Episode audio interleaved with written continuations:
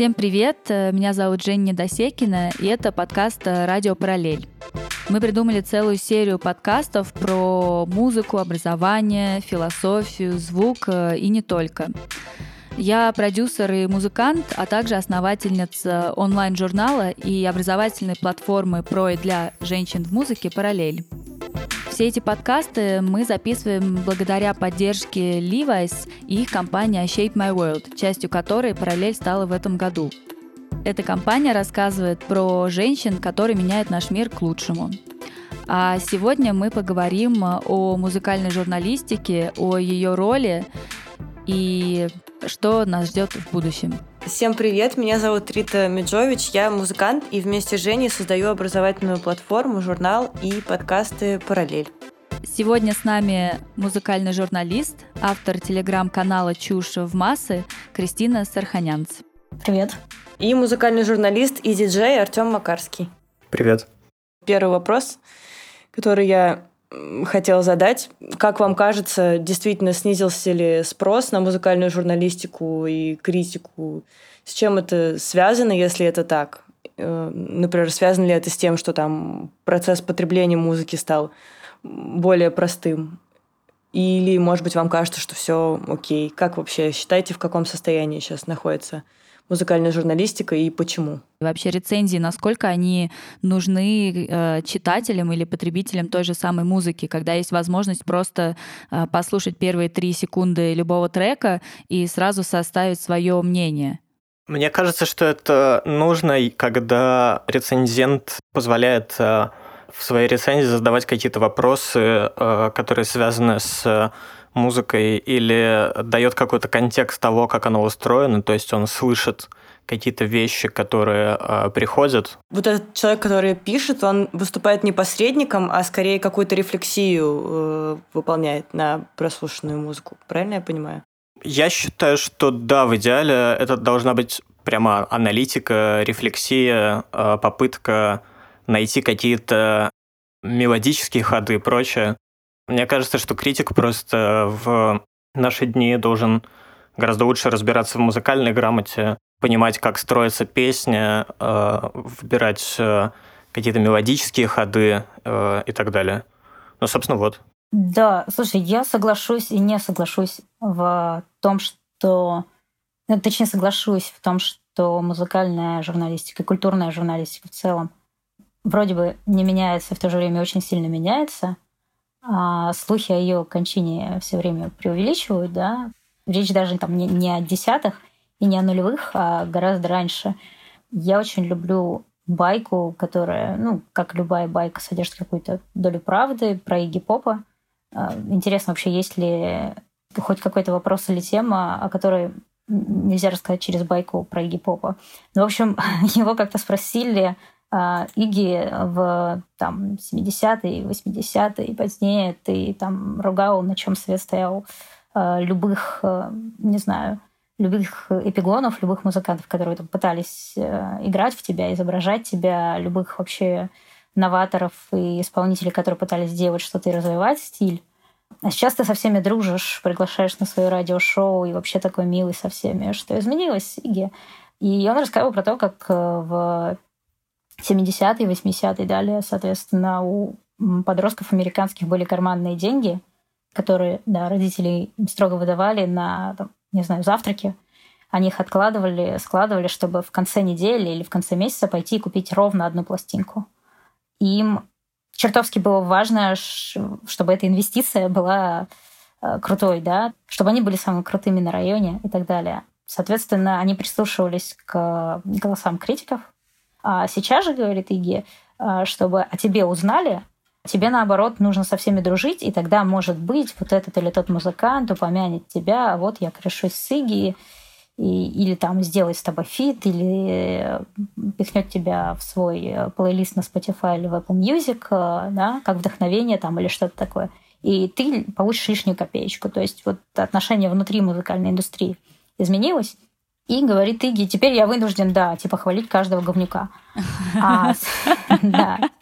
Но при, при, и, и, и вот вроде бы музыкальная критика тогда отпадает. Вообще любая критика. Э, зачем тебе ориентироваться на чей-то вкус, если можно пойти и послушать, я не знаю, любимого музыканта, что он слушает, что он э, любит. Но, с другой стороны, мы понимаем, что он тогда не искренен, да, он, он может быть, советует э, вот того и того исполнителя, потому что он хочет с ним задружиться, да, и поймать его еще в фанбазу в свое поле. Соответственно, у критика вроде как поменялась, но в то же время, на мой взгляд, не поменялась функция, он навигатор по-прежнему. Я замечаю среди русских музыкантов какую-то тенденцию, что какие-то старые форматы для них еще важны. Э, допустим, меня иногда мои знакомые музыканты, которые там собирают большие площадки, еще э, что-то, они спрашивают, где им сделать премьеру клипа.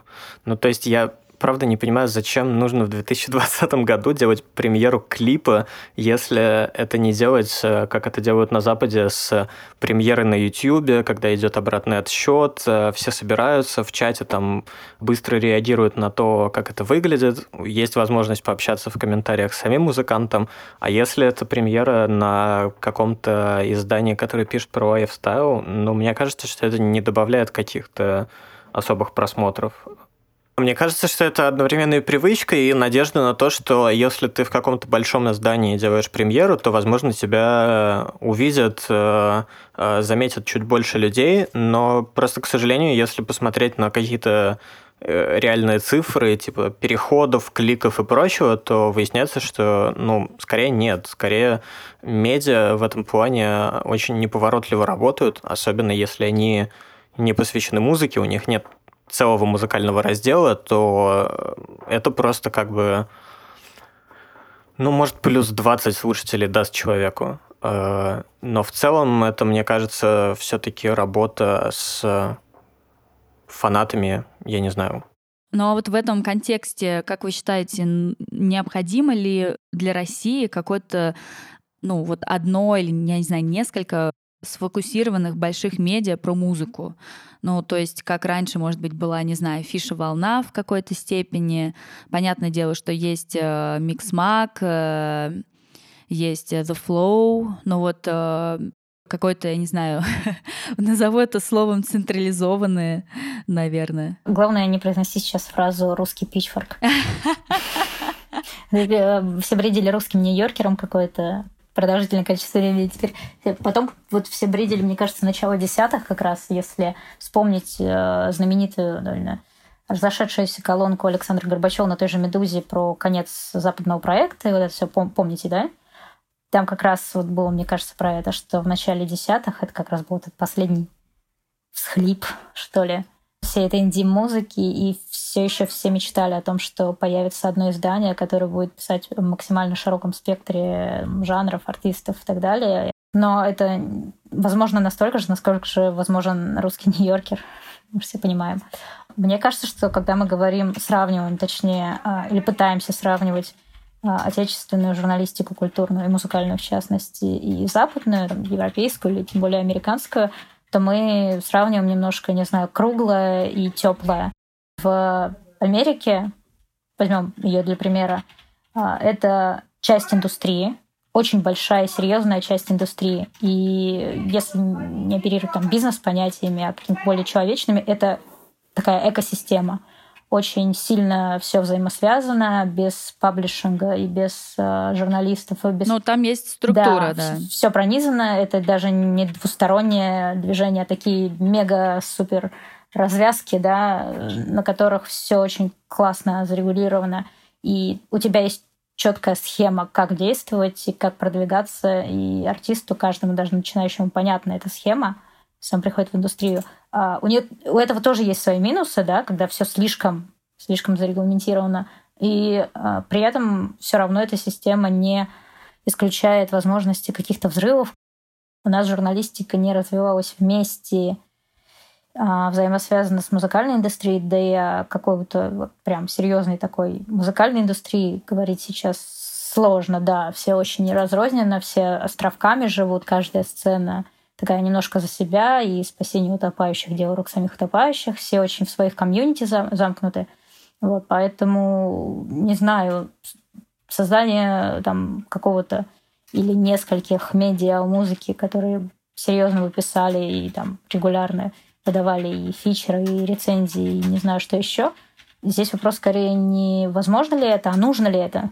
Мне кажется, что еще не то, чтобы э, не нужен условный русский пичворк или просто издание, которое будет писать примерно обо всем, не только не нужен, а просто еще и невозможен. Сейчас медиа находятся в целом э, в России в такой ситуации, что просто это довольно сложно будет э, осуществить. Одна из главных проблем, по которой качество текстов э, реально ужасающее, и Институт редактуры в России мягко говоря, переживает не лучшие времена. Э, он э, связан с тем, что просто в медиа, как в бизнесе, недостаточно денег, недостаточно инвесторов. Э, многие медиа живут за счет рекламы, и ситуация с коронавирусом четко показала, что очень многие рекламодатели просто отвалились, потому что их реклама особо ничего не даст потому что люди не могут выйти на улицу, не могут э, никаким образом воспользоваться их э, услугами и так далее.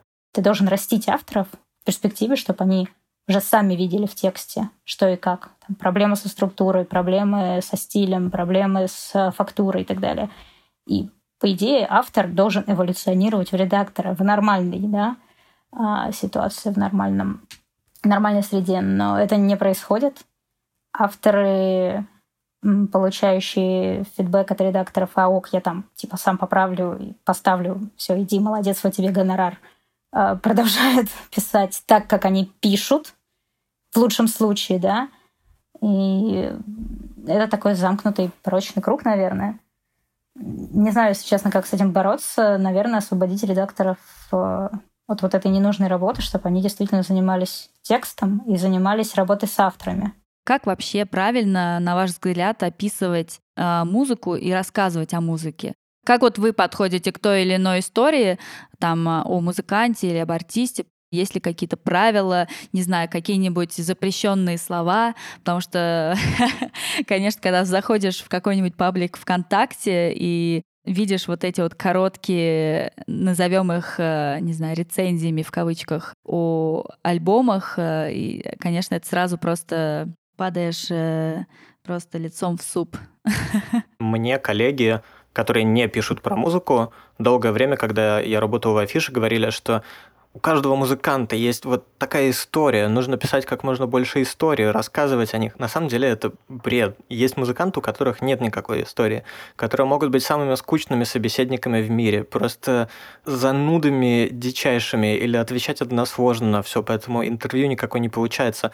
Но при этом их музыка реально может быть крутой. И ты можешь рассказывать там с позиции, просто делать такое интервью с музыкантом, что при него все становится понятно через его интервью. Ты можешь э, поговорить с ним, понять, что он э, не очень умеет разговаривать. Ну, то есть это нормально. Я думаю, что не все прямо умеют говорить там под диктофон или что-то еще, или не могут точно выразить свои мысли. Э, это абсолютно окей, но просто это двигает в сторону какого-то другого жанра. Допустим, мне кажется, иногда я вижу профайлы музыкантов, которые как раз э, сделаны потому, что музыканты э, говорят очень односложно, мало, но при этом э, музыка у них достаточно интересная. Артем, а ты, а ты видишь много вообще профайлов и какие профайлы тебе музыкантов нравятся? Ну, то есть ты можешь привести примеры каких-то профайлов последних, которые тебе понравились, которые действительно можешь прям выделить? Слушай, на русском, на русском очень мало. То есть на русском... Вот, в, в этом проблема. Профайл как жанр, мне кажется, не прижился. Абсолютно. В России. Отчасти именно потому, что плохо пишут, и как интервьюеры вообще очень плохи. Интервью самый сложный жанр, да, журналистский. После него профайл, мне кажется, ну то есть на ступеньку еще, еще сложнее, потому что профайл плюс-минус э, ну, какое-то, ну, не то чтобы новое изобретение журналистики, но такой субжанр, да, или сабжанр, наоборот, над надстройка. Да, для профайла тебе нужно опросить еще экспертов, брать дополнительные комментарии. Тебе нужно, да, тебе нужно сделать там условно 30 интервью.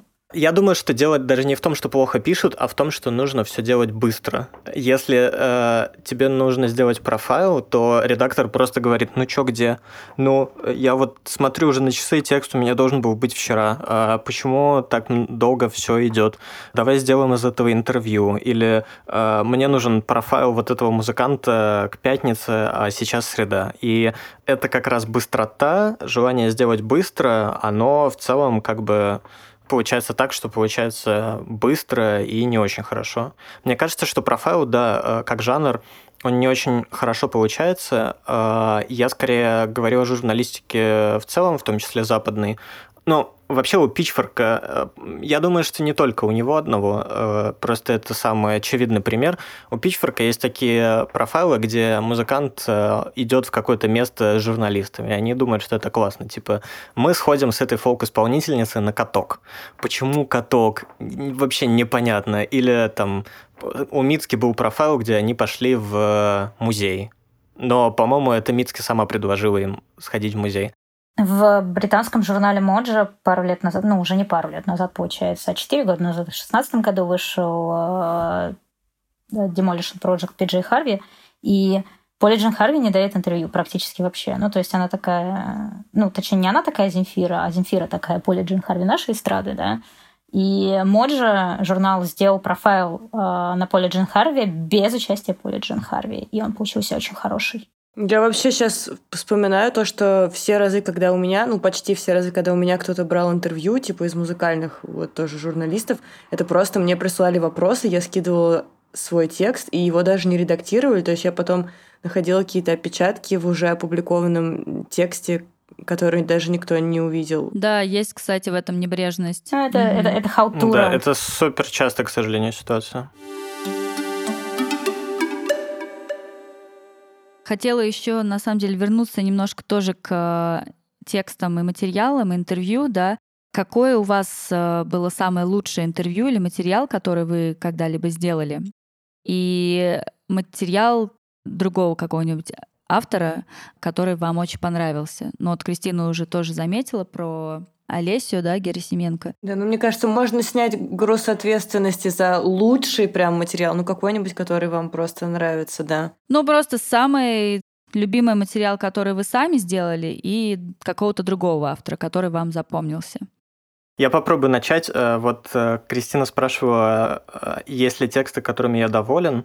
Мне кажется, что тексты, в которые ты вложил очень много времени и сил, они автоматически нравятся тебе гораздо больше с точки зрения какого-то исследования, ну, то есть research а, э, чего-то такого. Когда я работал в Look материал, идею которого предложил дизайнер сайта.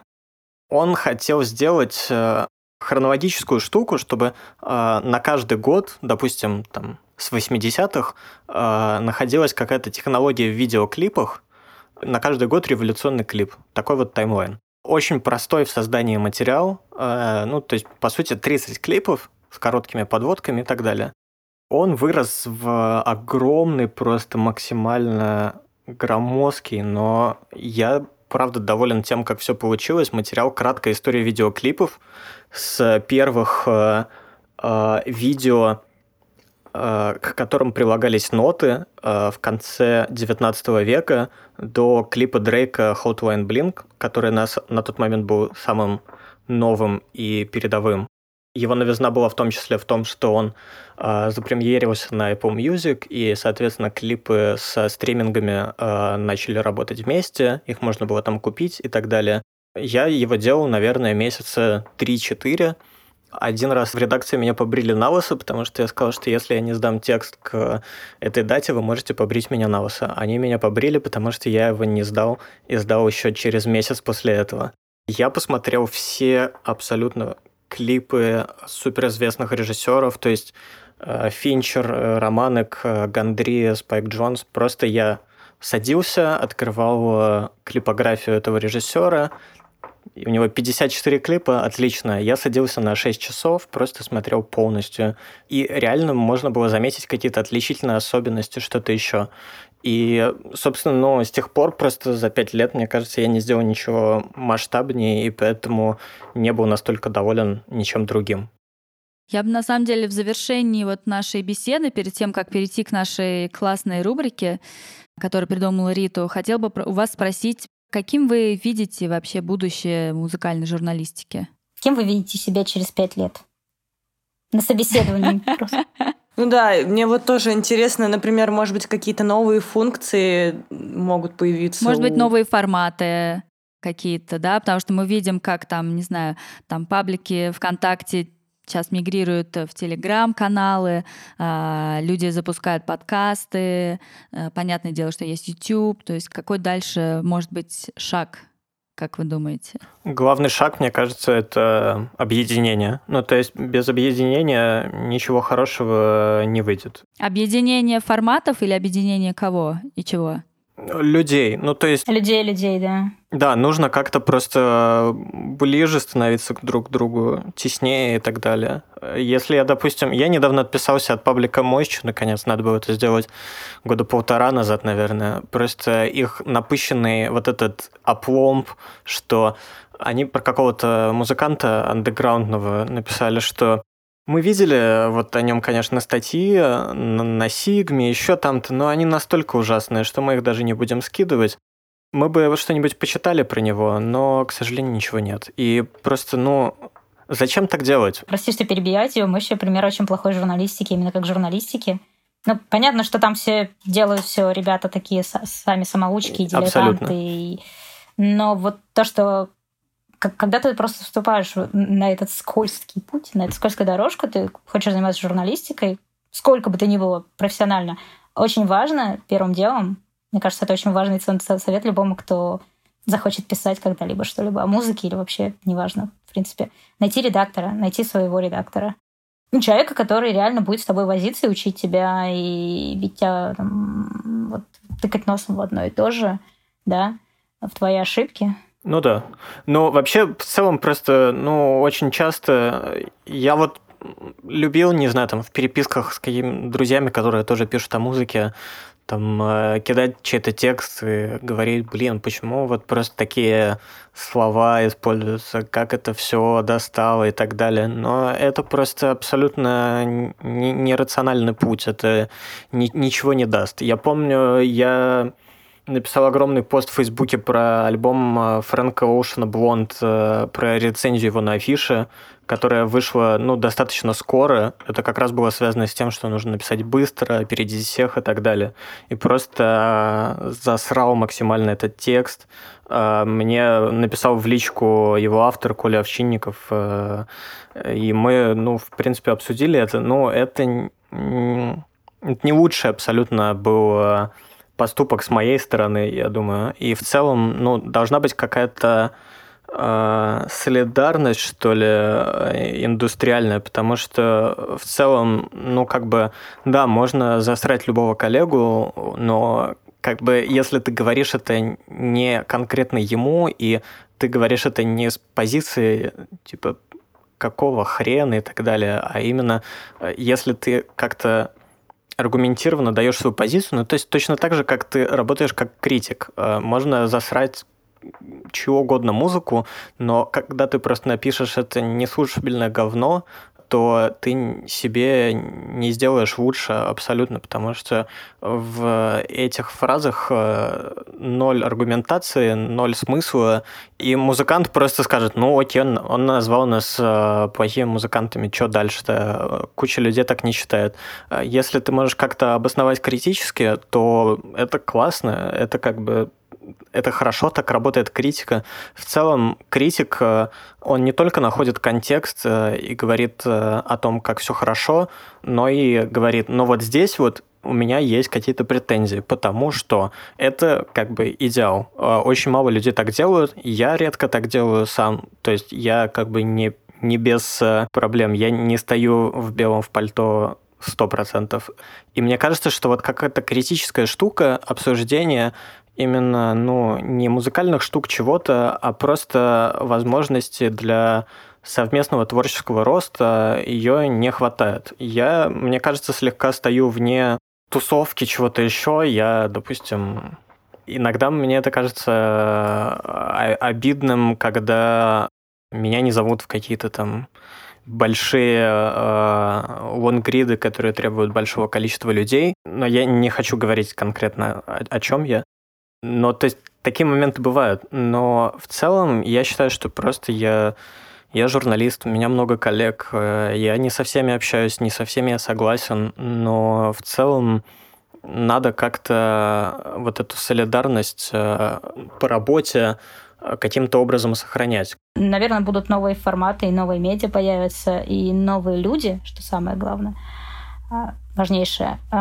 Да, нужно, я в этом абсолютно присоединяюсь полностью к Артему, нужно взаимодействие внутри, не расползание по островам и тусовочкам, а, что чревато. Артем про это много говорит а именно объединение и активный нетворкинг всех со всеми. Нужно не бояться делиться знаниями, а делиться, и каждый станет сильнее.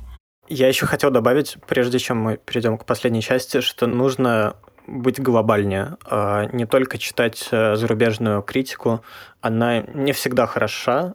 Я, в общем, в этом году только догадался, что вообще-то я музыкальный журналист, я могу писать лейблом и просить их э, присылать мне альбомы до релиза, ну, ссылки на стриминг на них. Чтобы не слушать все в ночь на пятницу и выкатывать на афишу страшную рецензию. Да. И... Простите, да. Ну, в общем, мы поняли. Ну, и в других медиа появляются рецензии, написанные за одну ночь, прослушав, когда человек скопом слушает 10 новых вышедших альбомов и выдает это. Ну, окей, для блога, для телеграм-канала это не то, что простительно, но это как-то оправдывается. Вот. А в медиа серьезном, претендующем на то, что мы журналистика, институция, все-таки, ну, come on, ребята, у вас есть возможность действительно написать музыкантам, лейблам. Да, и, соответственно, есть вообще такой формат э, season preview, когда э, ты пишешь э, об альбомах, которые только готовятся выйти, и очень часто с них вышло там пара песен, и ну что ты можешь написать по поводу пары песен? Это довольно странная ситуация. И, соответственно, я пишу сейчас кучу лейблов, э, куча э, добавляет э, в свои листы и так далее, и это ну, здоровая практика, так работает музыкальная журналистика. Согласна по поводу глобальности, потому что, мне кажется, это еще такая большая проблема в целом российской журналистики и вообще медиа России, что все вот сидят по своим углам и боятся, что что-то дать кому-то.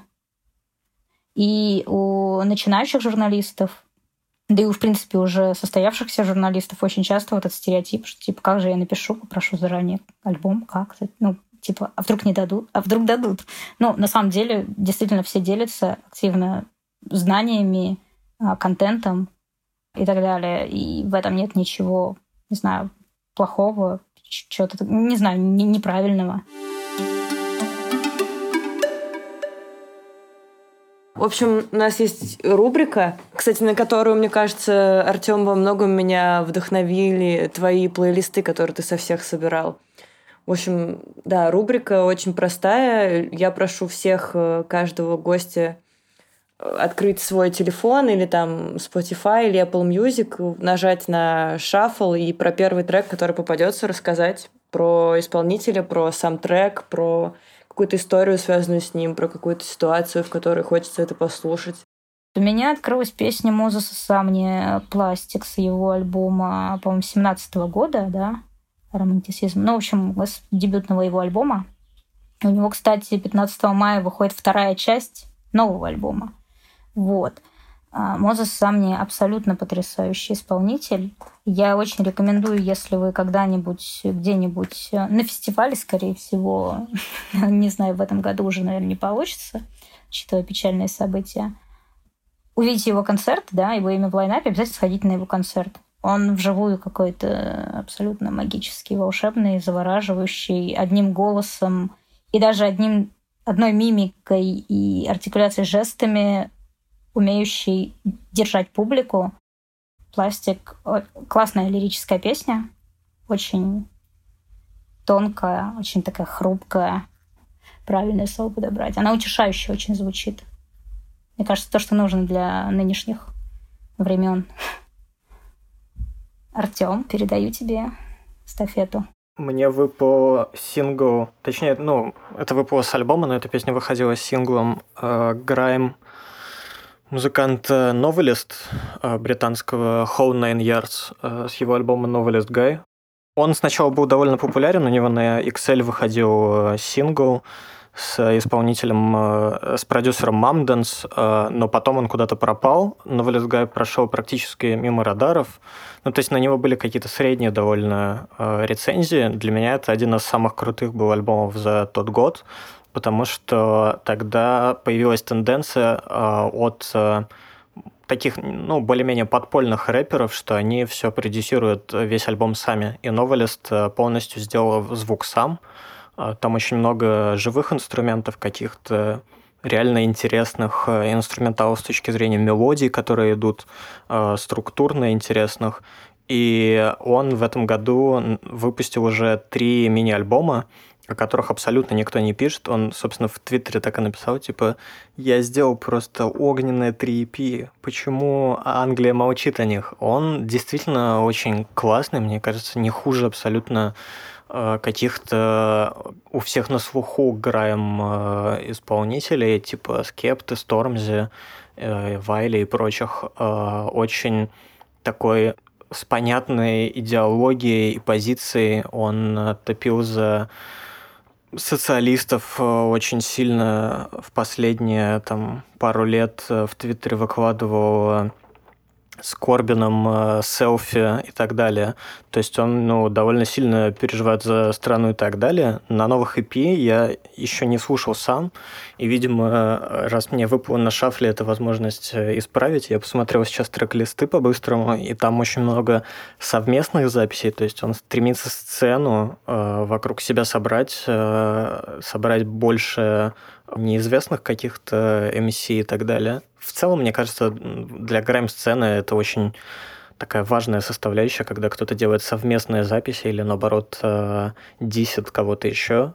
Поэтому это довольно обычная практика, но он делает это довольно интересно, мне кажется. А вот на новелле с Гайтом практически нет э, совместных песен. Это альбом про него одного, про его жизнь. И в целом довольно классная. И послушаем все новеллисты. Так, ну что, Жень, твоя очередь. Мне попался трек э, Cross Your Fingers э, исполнительницы и музыканта Лора Марлинг. И это с ее дебютного альбома LS I Cannot Swim 2008 года. Это британская фолк-певица. И на самом деле меня с ней познакомил один мой там дав давнишний друг. Я помню его слова, тогда он сказал, вот он, ну вот иногда ты слушаешь артисты, там, который выпустил только там первый альбом или еще что-то, и сразу понимаешь, что вот он uh, he или she, she is a keeper. Ну, типа, что она как бы останется внутри вот э, музыкального мира, то есть она как бы никуда не уйдет. И мне кажется, он действительно, ну, как бы оказался прав, потому что, ну, с тех пор она выпустила, да, несколько альбомов, и вот буквально недавно у нее вышел новый альбом. Что меня больше всего поразило, когда вот я слушала ее дебютный альбом, насколько у нее по-взрослому он звучал, несмотря на ее юные годы. И она сама про себя в интервью часто говорила, что она сразу родилась бабушкой, старой женщиной.